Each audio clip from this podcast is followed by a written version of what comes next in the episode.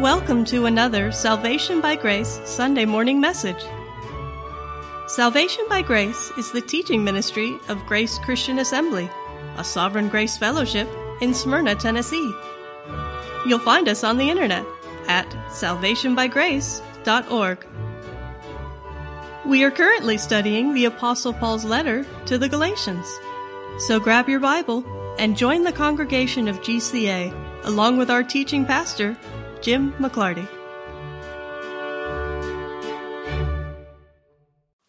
I know that I had said that we are going to start the book of Galatians this morning.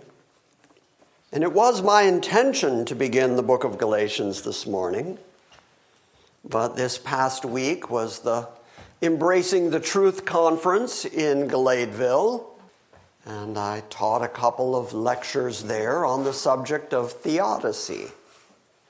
And even though there was a live stream happening of the conference, the video on the live stream was really excellent. I mean, it really looked good.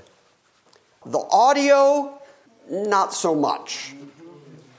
In years past, I've come home with recordings CD recordings, DVD recordings. I've come home with recordings of the various messages from the conference, mine and other people's, and we used to post them on our website and various other places. But because the audio on the live stream isn't reproducible, those lectures that I worked for months on and then presented at the conference will not appear on our website. So I decided, and I hope you all agree with me, I decided that the next couple of Sundays, I'm going to present those very lectures so that there will be recordings that will be on our website. And, and in a strange way, this will also be the beginning of our teaching on the book of Galatians. If you don't see the connection, remember that I said in a strange way. But so theodicy, that's what we're going to talk about for the next couple of weeks. Do you know the word theodicy? Are you familiar with theodicy? Years ago, I mean like a lot of years ago, I mean I had hair. I, had, I didn't just have hair, I had a ponytail. And my beard was brown, and I was a young theological hippie back in those days. And in those days, I attended classes over in Franklin on systematic theology. And that's where I was introduced to the concept of theodicy. And it has rolled around in my brain ever since, but we've never, in our 22 years here at GCA, we've never really approached the subject of theodicy. And so, when Alton Pickett, Elder Alton Pickett, asked me to teach on theodicy at the conference, I was very excited by the prospect. I really wanted to do it. And one hallmark of GCA and teaching twice a week and then the conferences in between and stuff for the last 22 years is that I very seldom get a second shot at anything. I just kind of say things, we put it on the on the website, and then it's just out there. And so I like the idea that I get a second shot at these particular lectures because there were a few things that when I sat down after presenting these lectures, I sat down and thought about what I should have said and what I wish I had said and what I would have liked to have added had there been more time. Well, here at GCA, I have the luxury of time because I have the luxury of next week. So even though I managed to do these lectures in two mornings at the conference, it may take us three weeks to do here just because I do want to fill in all the gaps. Theodicy, T H E O D I C Y, is the way it's spelled. Definitionally, Theodicy is a branch of philosophy or theology that's dealing with the issue of evil in light of the existence of a holy God. In other words, if God is just and holy and good, then how is it that evil and misery exist in his creation? So, the process of theodicy is basically vindicating God, defending his holiness in light of the evil of the world. Now, I don't know if you spend any time online. I spend way too much time online. And what you're going to hear as we go through this subject, you're going to hear many of the arguments that the cynics and that the atheists online often use in order to discount the biblical God and the biblical teaching. And this is one of their favorites. If God exists, why is there so much misery? There's a very noted atheist who, a few years ago, said that if God existed, when he approached God, he was going to ask him some questions, which is awfully bold. And he said, I'm going to start out with asking God, why is there so much misery? Children dying of cancer, wars. Why are there there's so much ugliness and misery and sin in the world? Why did you let that exist? And that was his primary argument for his own atheism. And so, this subject of theodicy is an important subject in order to be able to vindicate the holiness of God despite the fact that sin exists and that evil exists. The word theodicy is made up of two Greek words. You probably know the word theos. What does the word theos mean? God. God. It means God. Now, among the pantheon of mythological gods that the Greeks had, they had a goddess named Dike. And Dike is the goddess of justice. So basically, when you take the word Dike and theos and you put them together, that's the root of our word theodicy. So, like I said, it's a vindication or a, a trial or a judgment of divine goodness and divine providence in light of the existence of evil. It essentially means justifying God. Okay, so for the next couple weeks, we're going to be talking about justifying God. Let me say right on the front end, that takes a tremendous amount of hubris for us humans to think we need to justify God. For instance, in Romans 3 4, Paul writes, Let God be found true though every man be found a liar, as it is written, that you may be justified in your words and prevail when you are judged. So, according to Paul, it's mankind that are being judged, not God. And yet, in the process of theodicy, we're going to be essentially putting God in the dock, putting God on trial, and justifying God and his behavior. According to Paul, men are on trial, God is not on trial. And so we have to approach the subject with appropriate humility and recognize that even though we're doing this philosophically, even though we're doing this theologically, we can't ever reach the point where we think we have the right, the authority, that we can actually judge God on the basis of what God does. Isaiah 55 8, I know I quote it a lot, but I want to remind us of it. Once again, uh, it says, My thoughts are not your thoughts. That's God speaking. My thoughts are not your thoughts, nor are your ways my ways, declares Yahweh. For as the heavens are higher than the earth, so are my ways higher than your ways, and my thoughts higher than your thoughts. And we have to remember that. We have to retain that throughout this series of studies on theodicy. We have to remember that we can't hold God to our standards because we're human, we're fleshly, we're sinful.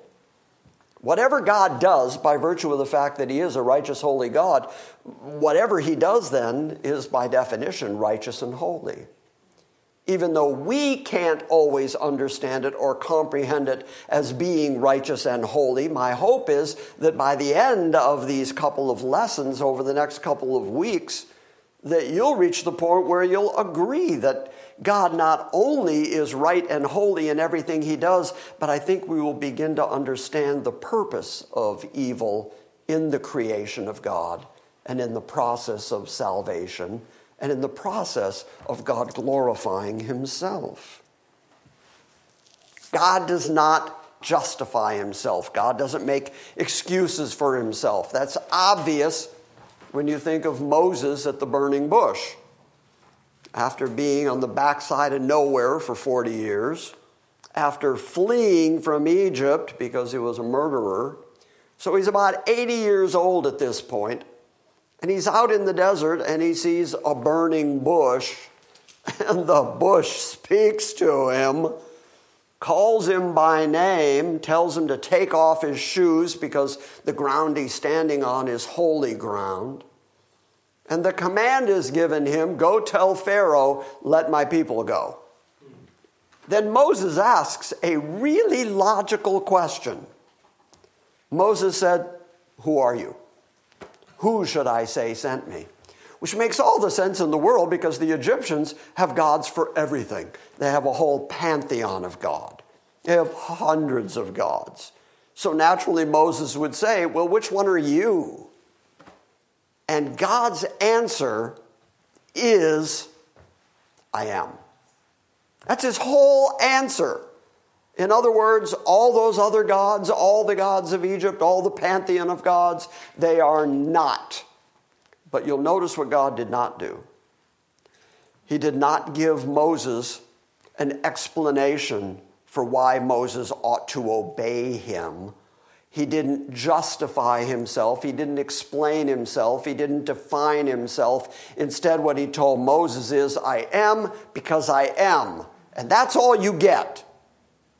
There are no other gods but me. The point is, God is not in the business of justifying himself. And so we've got to be very careful when we approach this idea that we're now going to put God on trial, that we're going to ask questions about why do you do the things you do. In Romans 9, Paul, after laying out the predestinary will of God, after laying out that God is in charge of absolutely everything, Paul then writes, You're going to say to me, why does he then find fault, seeing as how no one has resisted his will? It's a perfectly good question. Because how can God both be sovereign over what people do and then judge people for what they do? And yet we see that all the way through the Old Testament. One of the most famous examples that I turn to frequently is back in Isaiah 10, where God says that He's going to use the Assyrians to punish His people Israel because of Israel's sin. And then he's going to punish Assyria for the pride and haughtiness with which they went and conquered his people Israel. So not only did God use Assyria and their armies as the punishment on his people for their disobedience, but then he punished Assyria for the way they did it. And they only did what he said they were going to do. And so, Paul, knowing that history of Israel, can ask a question like, well, then, how can God be in charge of what everybody does and then judge people for what they do? So, Paul knows the inherent problems in the sovereignty of God. So, he puts it as a, as a question. It's an interrogative. You're going to ask then. So he says, You're going to say, I know, I get it, what I've written here, and you're going to come to the conclusion, Paul, how can that be the way God really is? How can God find fault, seeing as how nobody has resisted his will? Okay, this is the perfect opportunity for Paul to then say, Let me justify God to you. Let me explain God and how He is and what He does. Let me do that for you. Paul doesn't do that. Paul does the same thing God did back to Moses. Paul's answer is, Who do you think you are? Who are you that replies against God? Is the thing that is formed, the thing that is made, going to then question the one that made it? Are you going to ask, Why'd you make me like this? You don't have the power, you don't have the authority to question God because God is the maker, you are the thing that is made. He likens himself to a potter making pots. And he argues both through Paul and back in Jeremiah. He argues, I can do whatever I want with what's mine. And I can make each of you any way I want. And if I don't like the way I'm making you, I can demolish you and make you again. I can do whatever I want with what is mine. And so we, the, the pottery, the broken pottery, the crackpots, we don't get the authority to stand up against God and say, Why do you do what you do? So, biblically, whether we're talking Moses, whether we're talking Pauline theology, biblically, what we see consistently is that we just don't have that authority. Do me a favor and turn to Romans 11 for just a moment. After Matthew, Mark, and Luke, and John, you'll find the book of Acts and then the book of Romans. And we're going to go to Romans chapter 11, the very end of the chapter. This is Paul's doxology.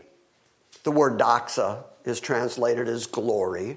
A doxology is when somebody writing or praying or talking about God reaches the point where they just have to praise Him, they just have to worship Him, they just have to repeat the glories of God. Paul has just spent three chapters explaining God's relationship to Israel, and that even though he has scattered them, he hasn't lost them, and that he has brought Gentiles to faith in order to make Israel jealous. But then he concludes, but all Israel will be saved. And he realizes that that is just mind boggling. That is just difficult for us to figure out because we're not God. Are we all pretty clear on the we're not God thing? Yes. Amen. Okay. Let's start reading at verse, well, 32. What an astounding statement. God has shut up everybody, Jew and Gentile, into disobedience so that he can show mercy to all those he shows mercy to. Okay, that's an astounding statement. That's the kind of theology that just permeates this whole section of the book of Romans.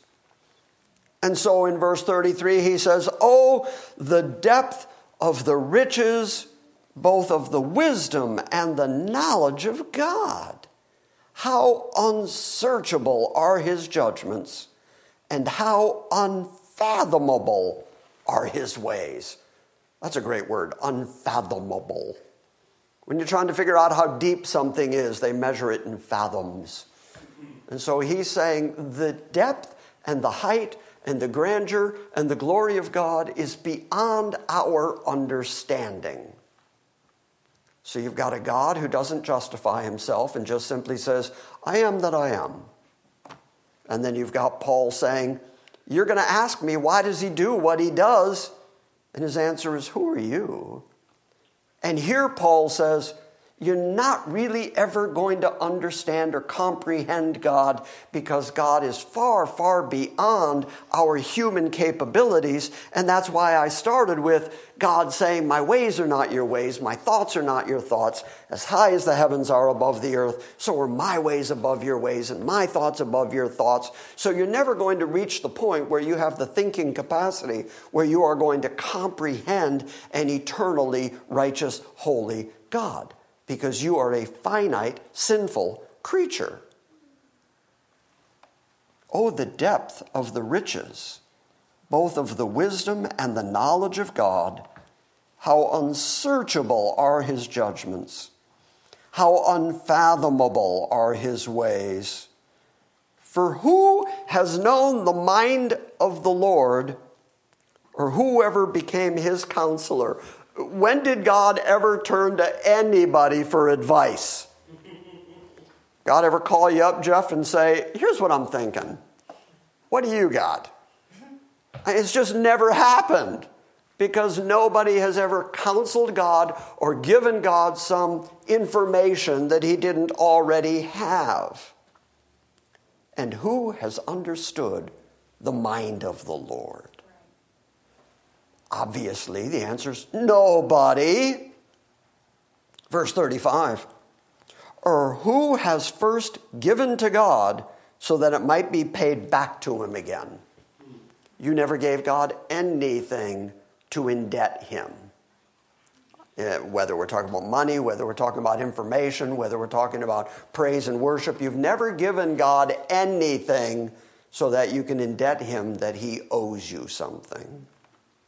And verse 36 says, For from him and through him and to him are all things. All things. All things. All things. Things all. As many things as you can think of. They're from him, to him, for him. All things. So, what does that exclude? Nothing. Nothing. Everything is from Him, to Him, through Him. Does that include evil? I mean, it's all things. Consider this.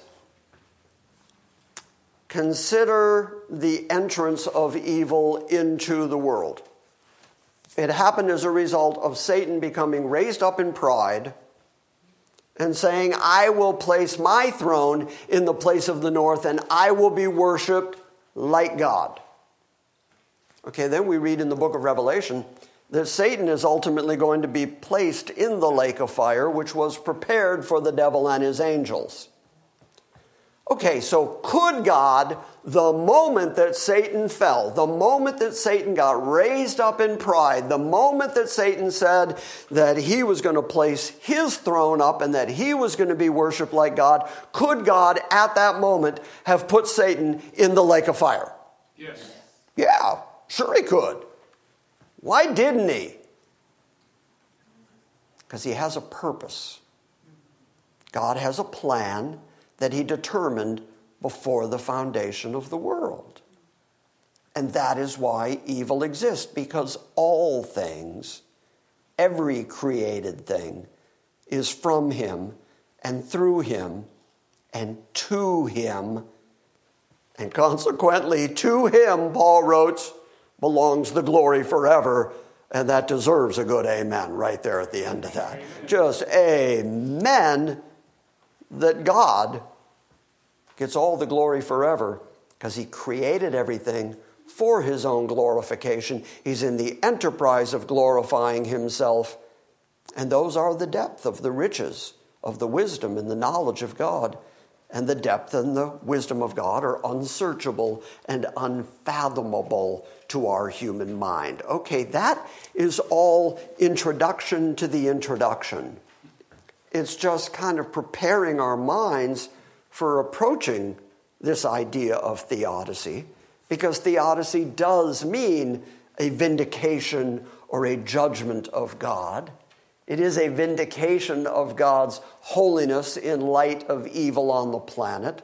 But we also, as I said, have to approach it with appropriate humility, considering the kind of God that we're talking about considering the God who is in charge of absolutely everything. Nothing exists without him. He is the first cause of all things, and it all serves to his ultimate glory and his ultimate purpose. So, even as we go through this process of theodicy, we have to remember who we're dealing with and approach this with humility. So, why then? Why does theodicy exist? Well, because we're also told by Peter that we have to be ready to give an answer. The word is apologia. It's the word from which we get apology. It doesn't mean like, oh, I'm sorry. I'm so sorry I'm a Christian. What it means is to be ready to give a defense. It is a legal word, it's a word that was used in court. When you were charged with some crime, you had the right to make a defense. That even exists today in American jurisprudence. You can't just be charged and immediately thrown in jail. You are given the right by the Constitution to make your defense. Right, George? Right. That's our lawyer speaking. So the most famous use of that word in the word in the way you're defining it is Plato. Plato. Oh yeah. The word right. uh, apology is Socrates, his apology. Yeah. Socrates' argument for himself. Yep, absolutely right. So Peter incorporates that word and says that we as Christians need to be ready to give a defense for the hope that is within us, for the fact that we do have this faith, that we do have this confidence in Christ. And so we have to be ready to give a defense to everyone who inquires about that hope that is within us. So we need to be ready when the online cynics and the online atheists, or even those of our own family or those of our friends, those who we work with, you're going to hear these arguments. You're going to hear people say, well, then God can't be true because look at the misery in the world. And we need to be ready to give a defense. But to do so, says Peter, with appropriate kindness and humility. So let's talk about Epicurus for a moment. Are you familiar with Epicurus? He was an ancient Greek philosopher, lived from 341 to 270 BC. He is quoted a, surprising amount online, even though people don't know that this argument goes back to Epicurus. It's where it really began, but versions of this same argument are floated around on the internet an awful lot. Some people claim that this is kind of the knockout argument against God, the God of the Bible, the way God is described. Epicurus' argument focuses on the problem of evil and how it might present a problem to the classical concept of God that is generally accepted by believers, theists like us. So, that set of questions that Epicurus is about to ask, these propositions that he put forward, are known as the Epicurean dilemma. There, you can use that in a sentence this week and impress your friends. Here's the way the Epicurean dilemma goes Given that God is all powerful, and given that God is described as loving and caring for his people, these are the questions he asks. Is God willing to prevent evil, but not able? Maybe he's willing. Maybe he's a good God. Maybe he's a benevolent God. Maybe he's willing to get rid of evil, but maybe he's just not able to get rid of it. If that's the case, if he's willing to prevent evil but not able, well, then he's not omnipotent.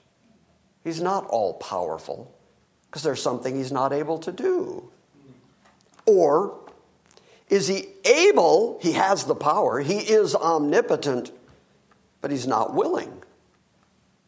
Well, then that would make him malevolent, according to Epicurus.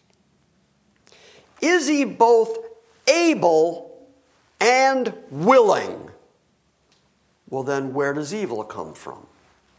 Because he has the power to eradicate evil and he's willing to eradicate evil.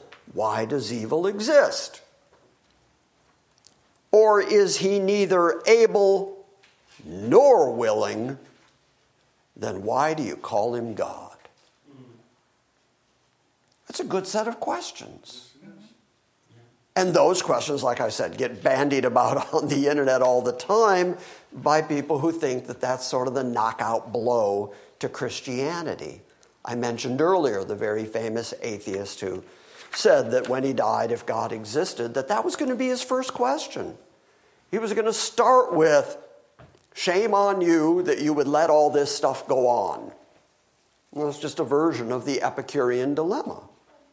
If you are all powerful and if you are good and benevolent, if you have the capability and you have the will and the ability is combined with the will, then there wouldn't be any evil.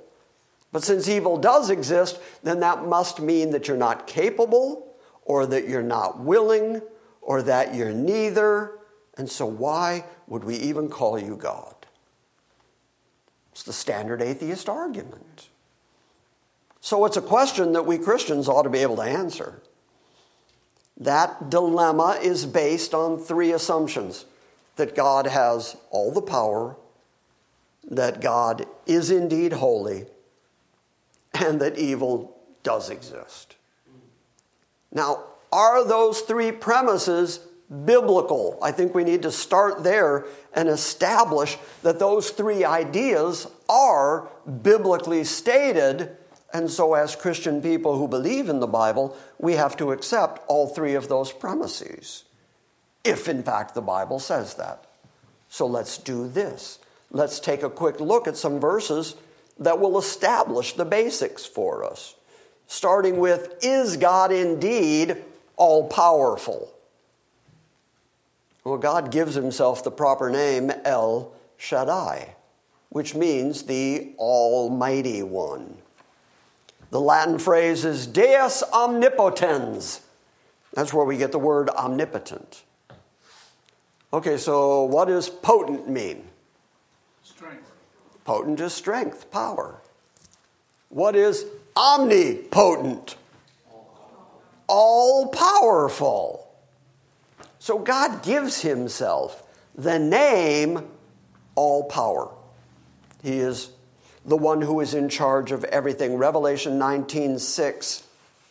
I'm reading from the King James here, and it says, And I heard as it were the voice of a great multitude, and as the voice of many waters, and as the voice of mighty thunderings, saying, Alleluia, for the Lord God omnipotent reigneth. That's the word almighty. Pantocrator. Pan, all, Pantocrator, all powerful. You've heard me several times when citing Paul that Paul says we wrestle not against flesh and blood, but against principalities and powers. And, and then the rulers of the darkness of this world. I usually, when I quote that, I say that's the word cosmocrator, the rulers of the darkness of this world. And so he is the creator, the ruler, and he is the pantocrator. He's the all ruler. He is the omnipotent, He is the almighty, He's the ruler of everything, and He reigns. Okay, so can we conclude from that that the Bible does indeed say that God has all the power? Well, yes, we can.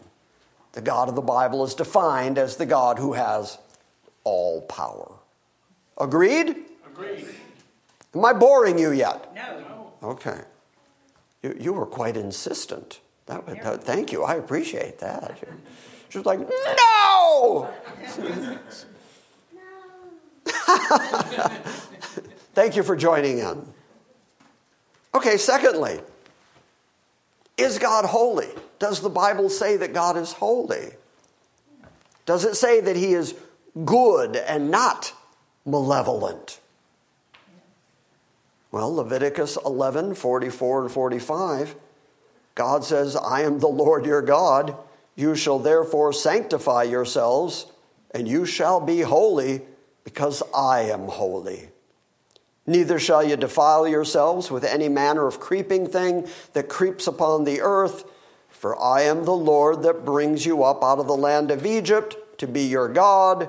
You shall therefore be holy, for I am holy. Leviticus 19:2 Speak to all the congregation of the children of Israel and say to them you shall be holy for I the Lord Yahweh your God am holy. 1 Samuel 2 2 There is none holy like the Lord, for there is none besides you. There is no rock like our God. And of course, Isaiah 6 3, we all know this imagery. There were angels around the head of God, and one cried out to the other, saying, Holy, holy, holy is the Lord of hosts. The whole earth is full of his glory. So far, it sounds like God defines himself as being a holy God. The Bible keeps declaring that he's holy. In fact, beyond just having the intrinsic nature of holiness, everything about him is holy. Isaiah 57 15 says, For thus says the one who is high and lifted up, who inhabits eternity, whose name is holy. This is one of the reasons that God could say, Don't take my name in vain. And he made it a commandment, not just a suggestion. It's one of the big ten written in stone, coming down off Sinai. Do not take my name in vain. Tom prayed it this morning. Jesus, when he taught his disciples to pray.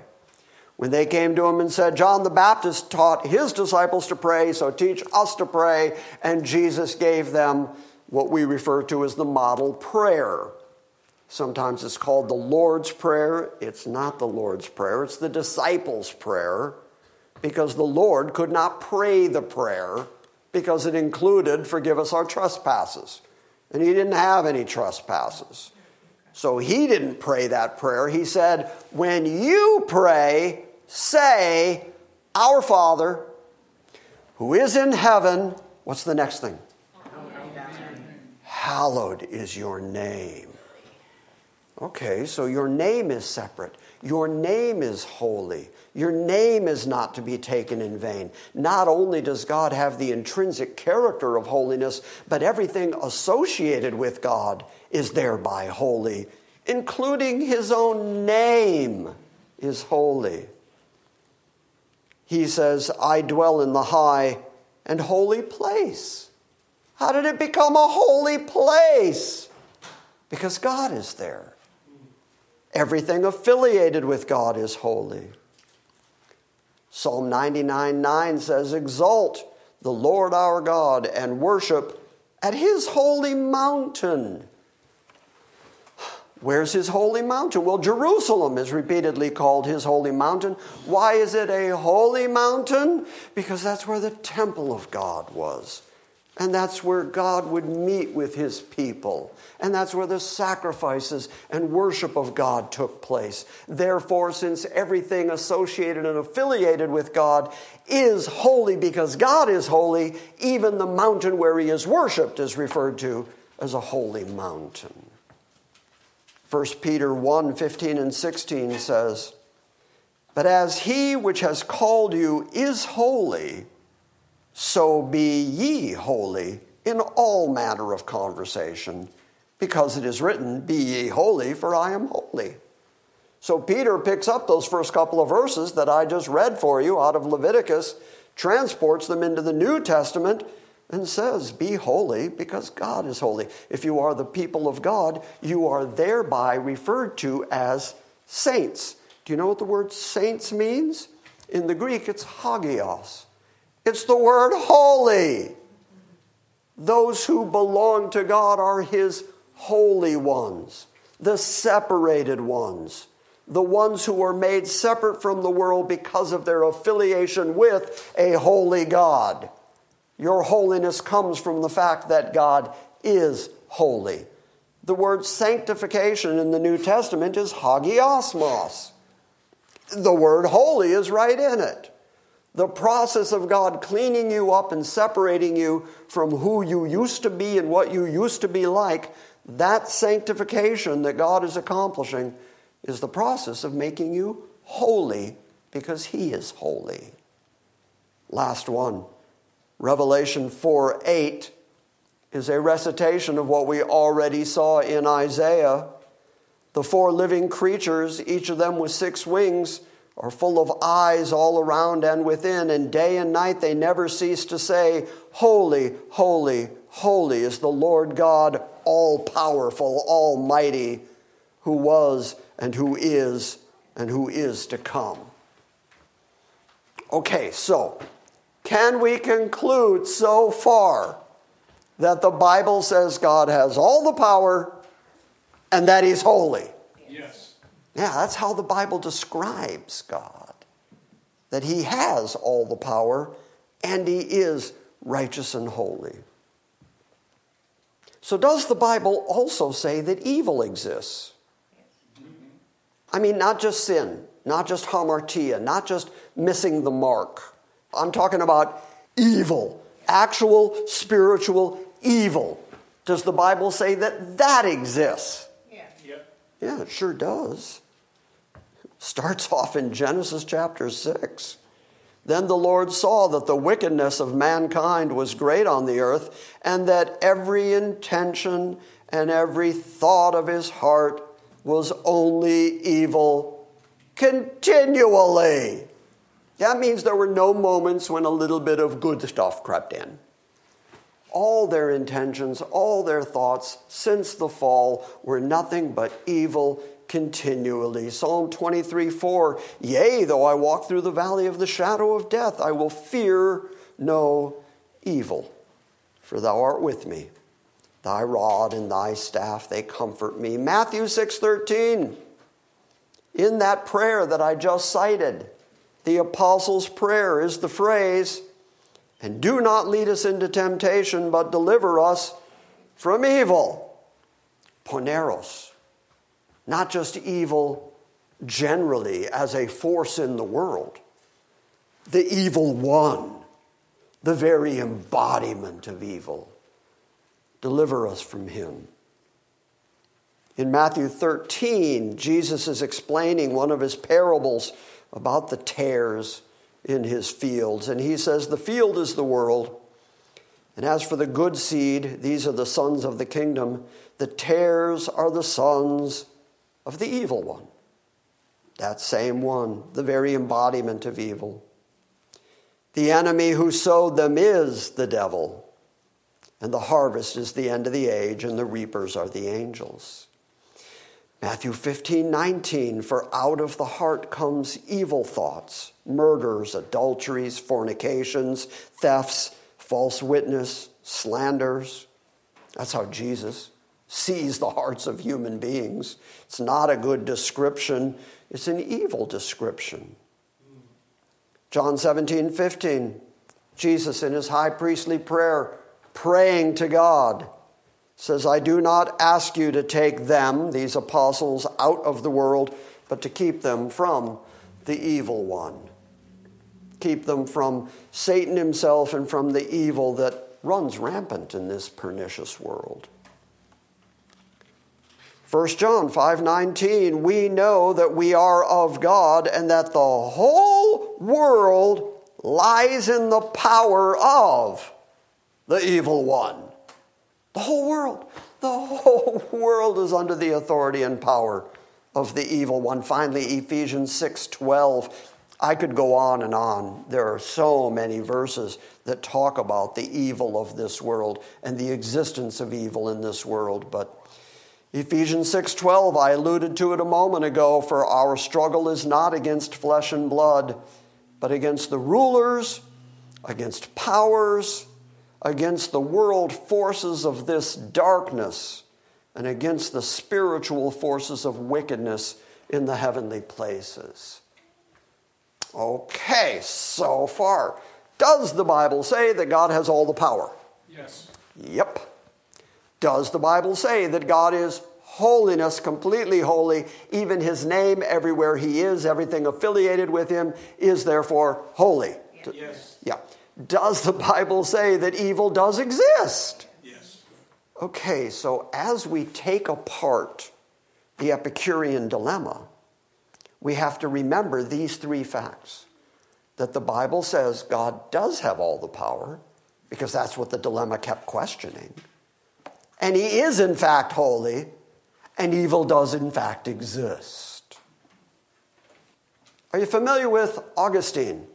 Some people say Augustine. It all depends on how erudite you want to sound.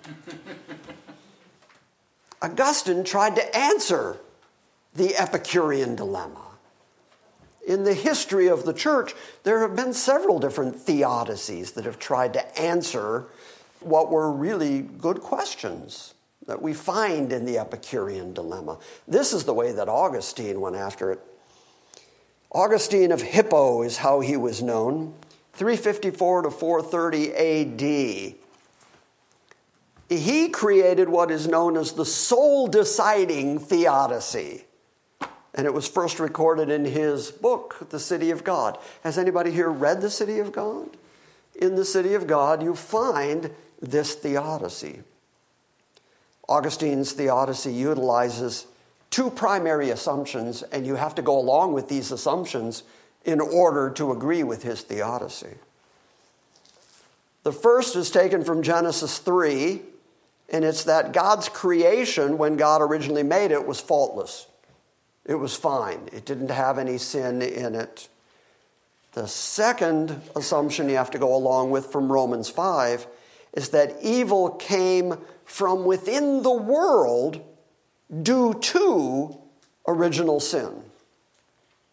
Original meaning the first sin the sin of Adam. That's the original sin. It doesn't mean you've dreamed up something nobody ever thought of before. You know, like, wow, that's an original sin. How'd you think of that? And instead, he says that the original creation was good and spotless, but that mankind are responsible for sin and evil in the world. That it's not something God did, it's something mankind did. So God remains right and pure, but sin is man's fault, thereby essentially leaving God's hands clean. There's a question that I get asked frequently because we believe in the sovereignty of God and in the power and creativity of God. And so when we say that sin serves a purpose within God's economy, people will then say, well, are you saying that God is the author of sin? As if sin itself is somehow intrinsic to God. Like part of the character of God includes sinfulness and evil. And so we have to be able to explain how a creator God could create and bring about evil and sin in his world while at the same time not being sullied by sin. Augustine's answer was to say it's completely man's fault. God had nothing to do with it. God didn't intend it to go this way. It's just the way that men took it. After I got done with this particular lecture, uh, one of the pastors there from Houston, Yuri Solomon, who I've known for years from the Texas conference, came up to me and said, I understand what you're saying. I understand that you're saying God is sovereign, and so even evil has its purpose in God's economy. He said, but how in that situation does God still keep his hands clean? So I said to him, well, evil is a tool for God's ultimate use. God is purposefully allowing and ruling over the evil of this world because it's part of his ultimate plan. So it's just a tool to get us from where we are to our ultimate destiny. So he very wisely said so it's a question of adequate understanding of evil as a definition. And I said, Yeah, you get it. That's exactly what it is if there was no evil, there'd be no one to save. God's ultimate plan is the glorification of Christ. And the only way to get Christ's ultimate glory is for there to be people for him to save. Christ is referred to as the lamb slain from the foundation of the world. Why did God reckon him to be the lamb slain if there wasn't going to be anybody who needed a slain lamb? If there wasn't anybody who needed a sin sacrifice, why was Jesus designated as the sin sacrifice before there was anything? Because God's ultimate plan is to have a fallen people who Christ will then save so that he gets all the glory forever as we, the trophies of grace, get to stand in his presence, glorifying him for all eternity knowing that He's the one that saved us and we didn't do it at all ourselves. There had to be fallen creatures, there had to be sin, there had to be evil for the ultimate glorification of Christ. We just have a definition problem because we don't understand evil, because we are the people who experience evil, we experience trouble. And that's all we know of it. All we know is the trouble. All we know is the pain. All we know is the heartbreak. All we know is the difficulty of the evil in the life that we live. Therefore, our definition of evil is colored by the fact that we go through these things. And all we think is evil is always bad. But if it is true that evil is ultimately going to culminate in the glory of Christ Himself for all of eternity, can we say that evil itself is nothing but bad? We would have to say, no, it's a tool that God is using to bring about His predetermined end. Right? Yes. Right. In one of his lectures, Dr. Adams, who I just met for the first time this week, like him a lot. I hope we get to know each other in the coming years. So he said, and he was actually replying to me during his lecture, and he said, one of the ways that God is going to deal with evil is that he is going to judge it, punish it, and eradicate it. Okay, good. This is very, very helpful because if we know that that is true, then we can answer the question how does God keep his hands clean and is God the author of sin? Because if evil or sinfulness in any way inhabits any part of the character or nature of God, then what about the fact that God is going to punish and eradicate evil? Is he going to punish and eradicate some part of himself? Well, the answer is no. Therefore, evil is separate from God. Therefore, I continue to argue, it is a tool that God uses. It is part of His creation. And when He is done with it, the same way as when He's done with Satan, He's going to eradicate Satan. When He's done with evil, when it is done the job that He needs it to do, He's going to eradicate it and get rid of it. And He could have eradicated it and gotten rid of it at any point that He wanted, and He hasn't yet because it's still serving its purpose, it's still serving its function as it is driving us inexorably toward the ultimate goal of God, which is His own glory and the glorification of His Son. Yeah? Yeah. Okay. Okay, so now we're back to the Augustinian theodicy and we'll be done for the morning.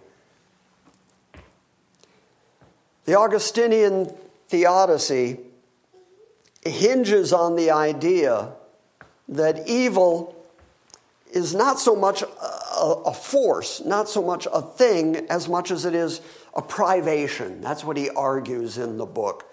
In other words, it's the absence of good rather than being a thing in and of itself.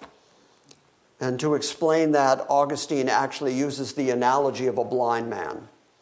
And he says, blindness is just the lack of sight, or darkness is just the absence of light. Therefore, what we perceive as evil is just the privation of good. That's the way that he tried to keep God's hands clean. Of course, the problems with that argument are kind of obvious because it assumes free will. And it's insisting that the evil in the world is a human invention rather than a spiritual invention. There's also what's known as the Irenaean theodicy.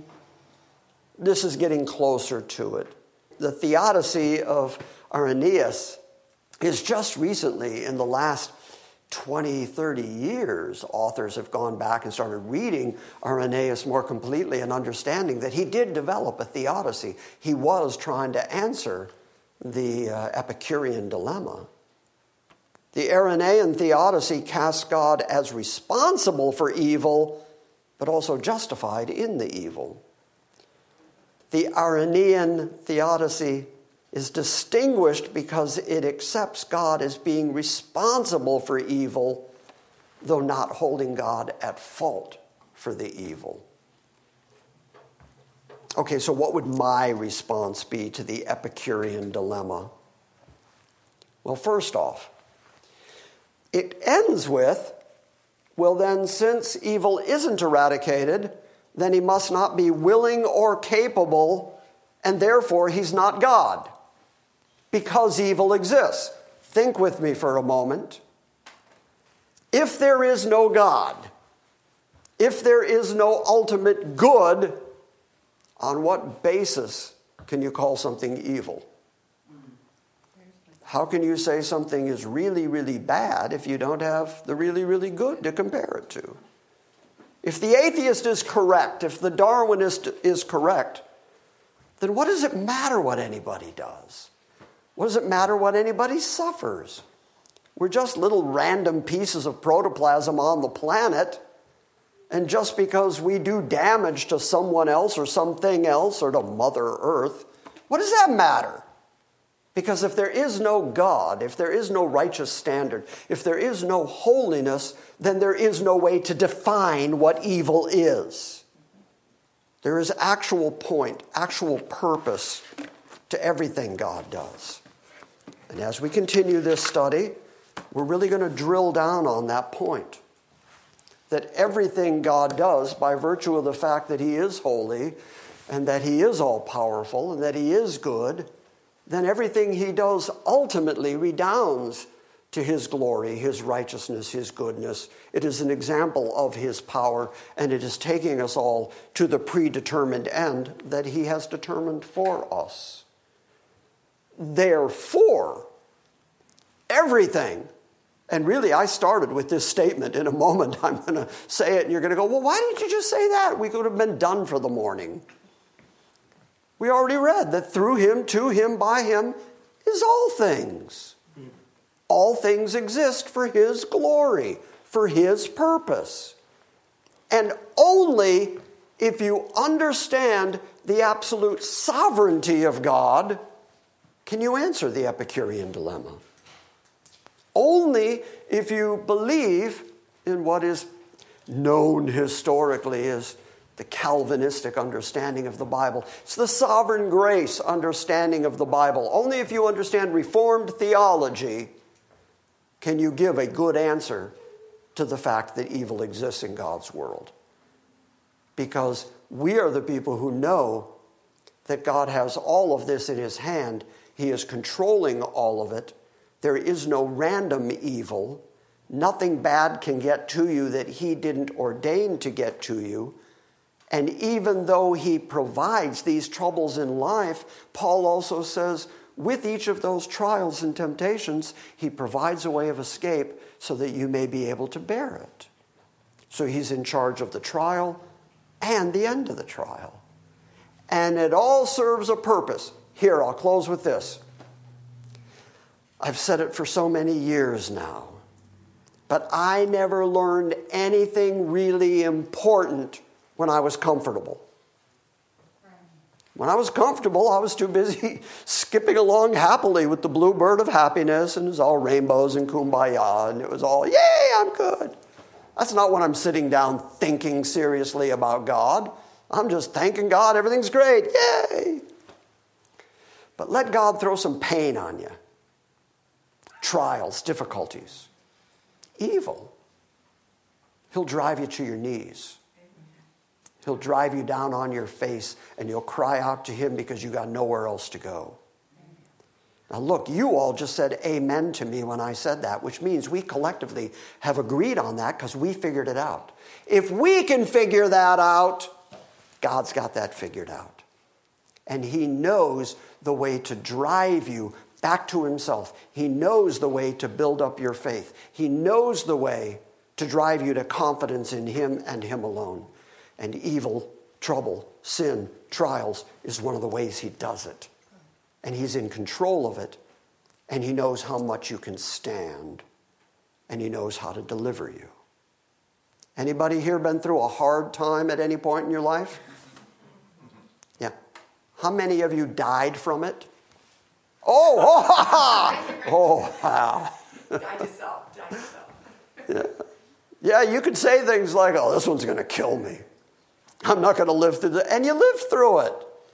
And you're still here and you're okay and you're worshiping God because God is the one who brought the trouble and the deliverance. And He does it all for His own glory, His own purposes. And that is the only way to construct a genuinely biblical theodicy. Next week, we'll continue doing that. Okay.